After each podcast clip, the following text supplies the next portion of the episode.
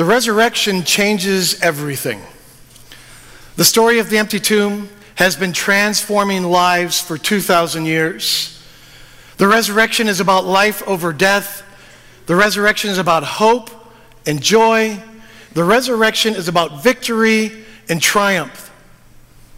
The resurrection is about us being redeemed. Our lives have been redeemed. Now, if you look in dictionary and look up a definition of redeem, one definition you will find there is to compensate for a poor performance. Now, that's dictionary speak for making a comeback. I love following sports. I'm a sports junkie. And when you understand redemption as making a comeback, well, the sports world has all sorts of redemption stories.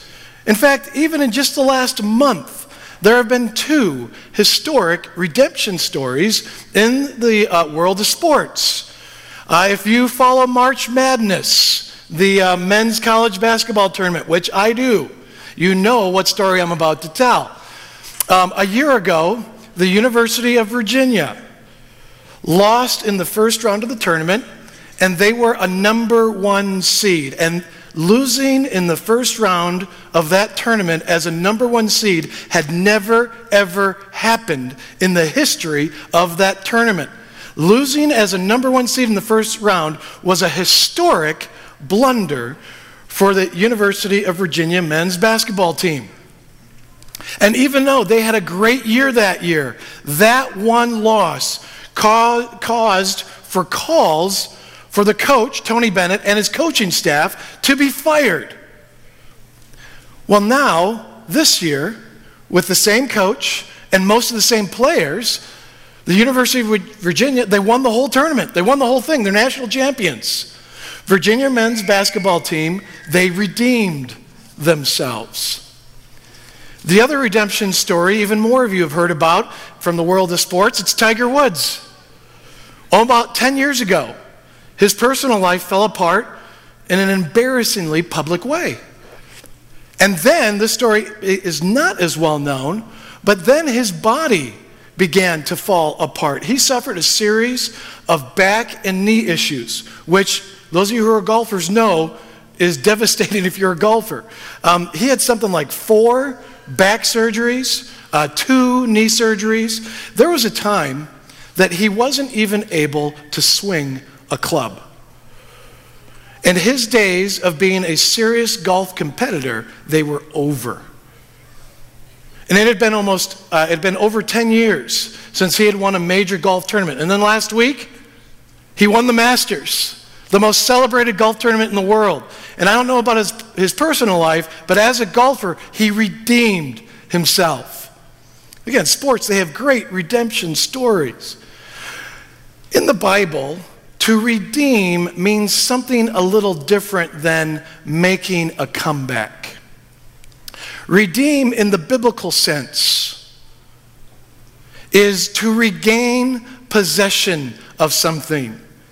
And that usually involves some kind of deliverance, some kind of liberation. You know, for the University of Virginia and for Tiger Woods, they redeemed themselves.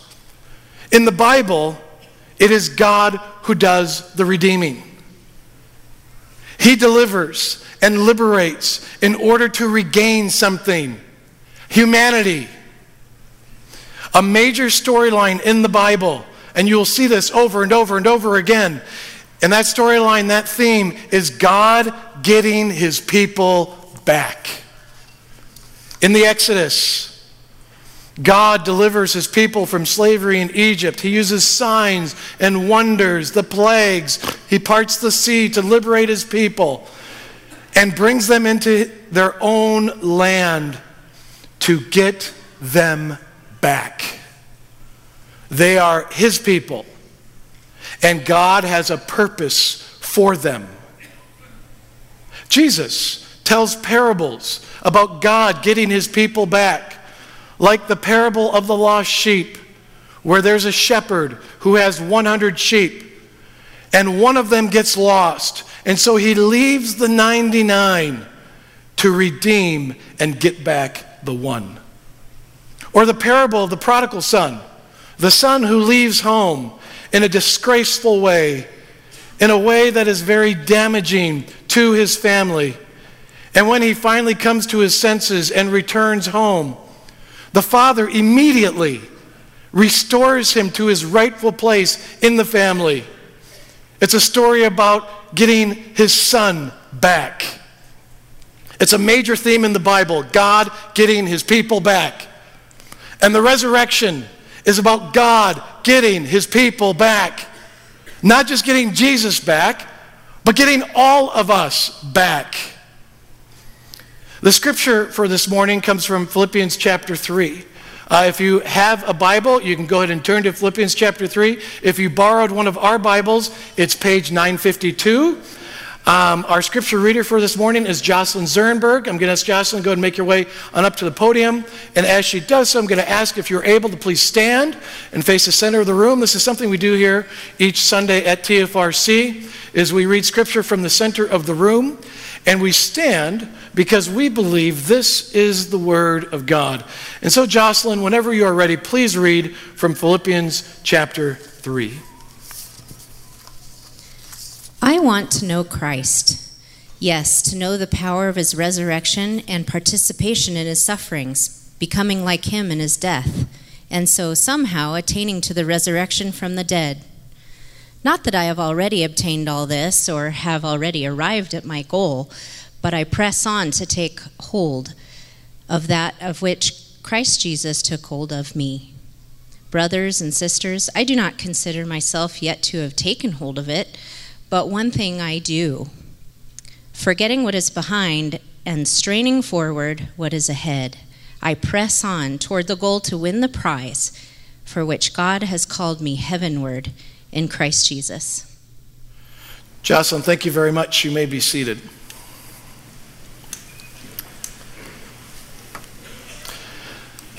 The resurrection is the culmination of God's plan to redeem us.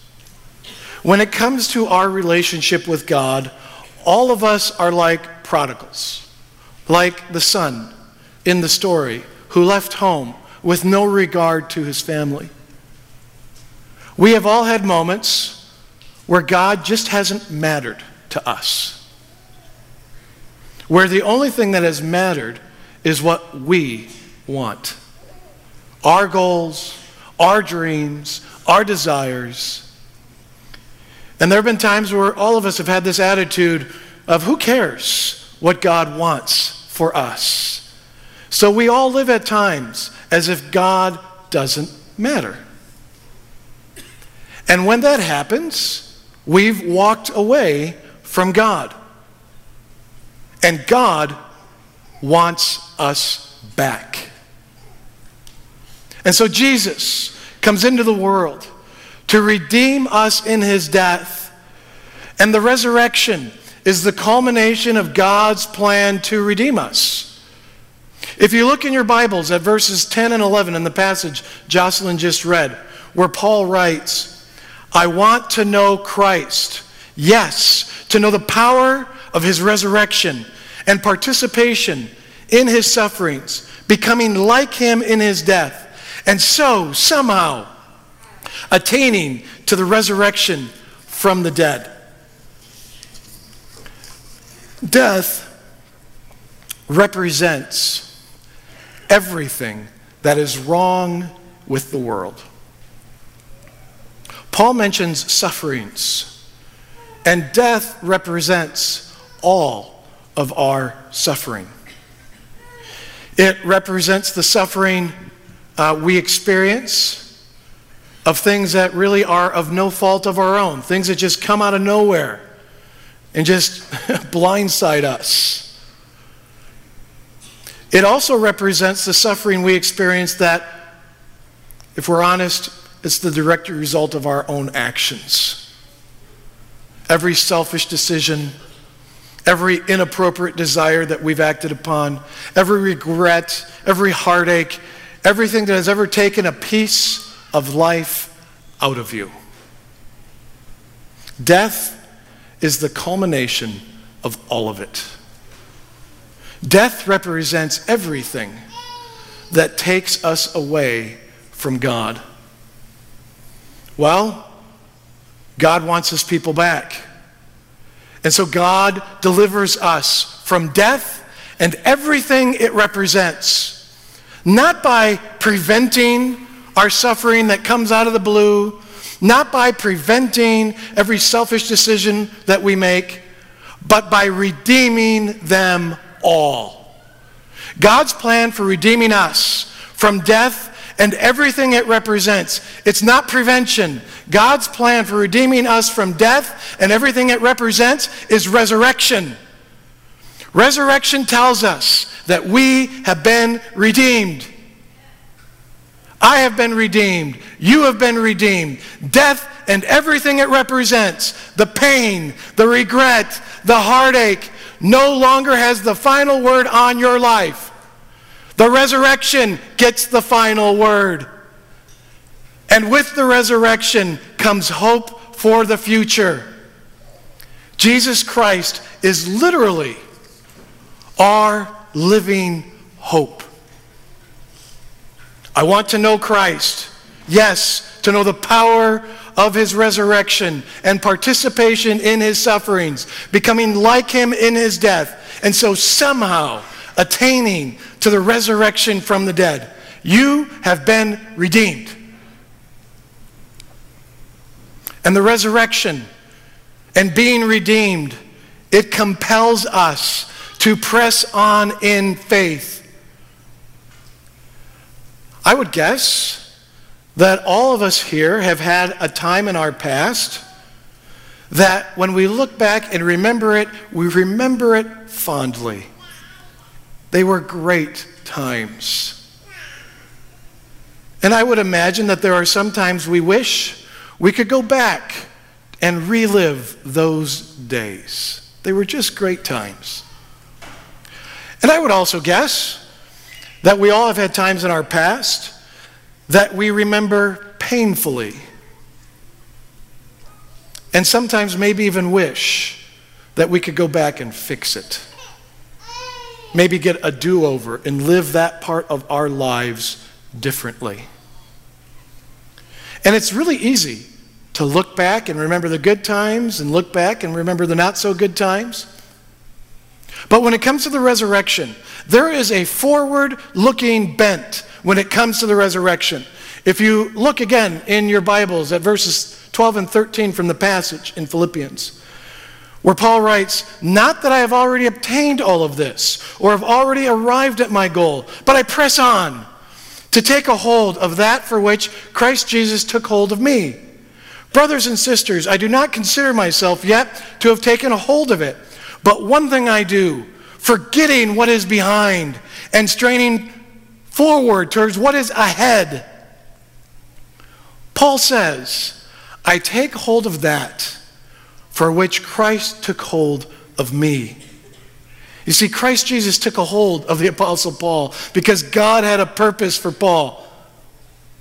And being redeemed is God getting us back. And when God gets us back, we belong to God. And because we belong to God, we press on in faith. God has a purpose for us. As it says in Ephesians, for it is by grace you have been saved through faith, and this is not from yourselves, it is the gift of God, not by works, so that no one can boast, for we are God's handiwork created in Christ Jesus to do good works, which God has prepared in advance for us to do. The phrase press on in the Bible actually has a sports connotation to it, which is great for me. To press on in a foot race means to pursue and to overcome. Uh, both of my uh, high school age girls, they run cross country. And I try to make as many of their cross country meets as I possibly can. Now, I don't know if you've never gone to a cross country meet, it's different than going to a track meet where they just run in circles. They run all over the place. And so when you go to a track meet, there are different places you got to find on the course so you can kind of monitor your kids' progress. So you go from one place and you watch them, and then you go to another place, and then you just see how your kids are progressing in the race. Um, are they gaining ground? Are they falling behind? And um, I'm one of those obnoxious parents who will go to as many places on the course as possible and yell at my girls. Okay? Not out of anger, not out of anger, but I yell to get them to press on. You can catch that girl in front of you, the girl in the red. Go get her. You can do it. And then I quick run to a different spot. You can catch that girl in front of you, the girl in the green. Go get her. You can do it. My teenage girls love that. love it. For some reason, they're always telling me the wrong times and locations of all their meets. They'll have a meet at 4 o'clock in Mountain Home, and they'll tell me it's at 6.30 in Burley. I don't quite understand, but somehow I still find them. It's great fun. Paul says he forgets what is behind and strains towards what is ahead. He presses on. And forget doesn't mean literal forgetting, it means the past does not determine your present. And I don't know where you are in your faith, whether you've believed in Jesus for most of your whole life or your whole life, or this is the first time you've ever even been to a church gathering. Right now, in front of you, there are opportunities for you to take a step of faith in Jesus. There are opportunities right now in front of you for you to live for Jesus, for you to change one thing about how you relate to God. Those opportunities are right in front of you right now. Go get it. You can do it. And when you catch that one, there will be another one. And when you catch that one, there will be another one, and then another one, and then another one. Following the risen Jesus is not running away from your past, it is chasing down your future. That's the power of the resurrection. The risen Jesus coming to you and saying, You can do it. You belong to me. For we are God's handiwork created in Christ Jesus to do good works, which God has prepared in advance for us to do. And then, when our time is up and our race in this life is over, then we will fully experience what being redeemed means. When, like Jesus, we too rise from the dead. I have friends, I have family who I've lost who follow Jesus. And I miss them. I really do.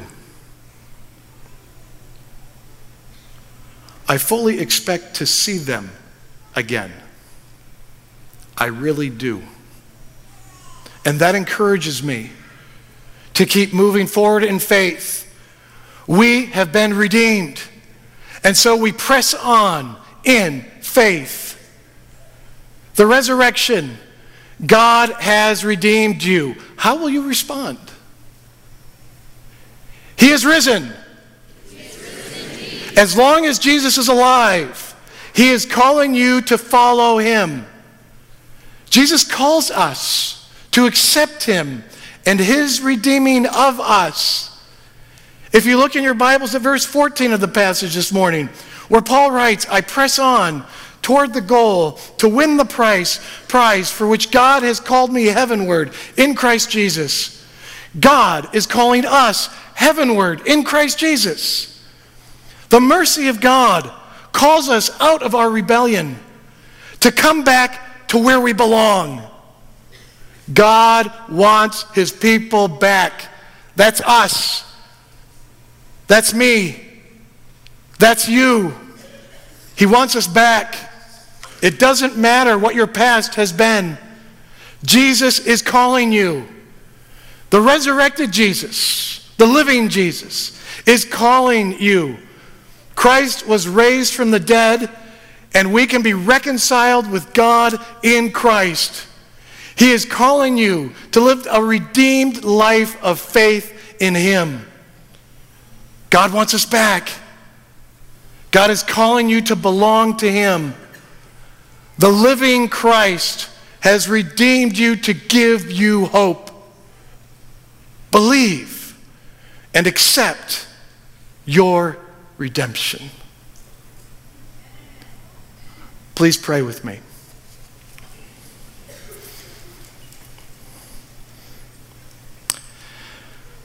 Lord, from the time the women discovered the empty tomb to this moment right now,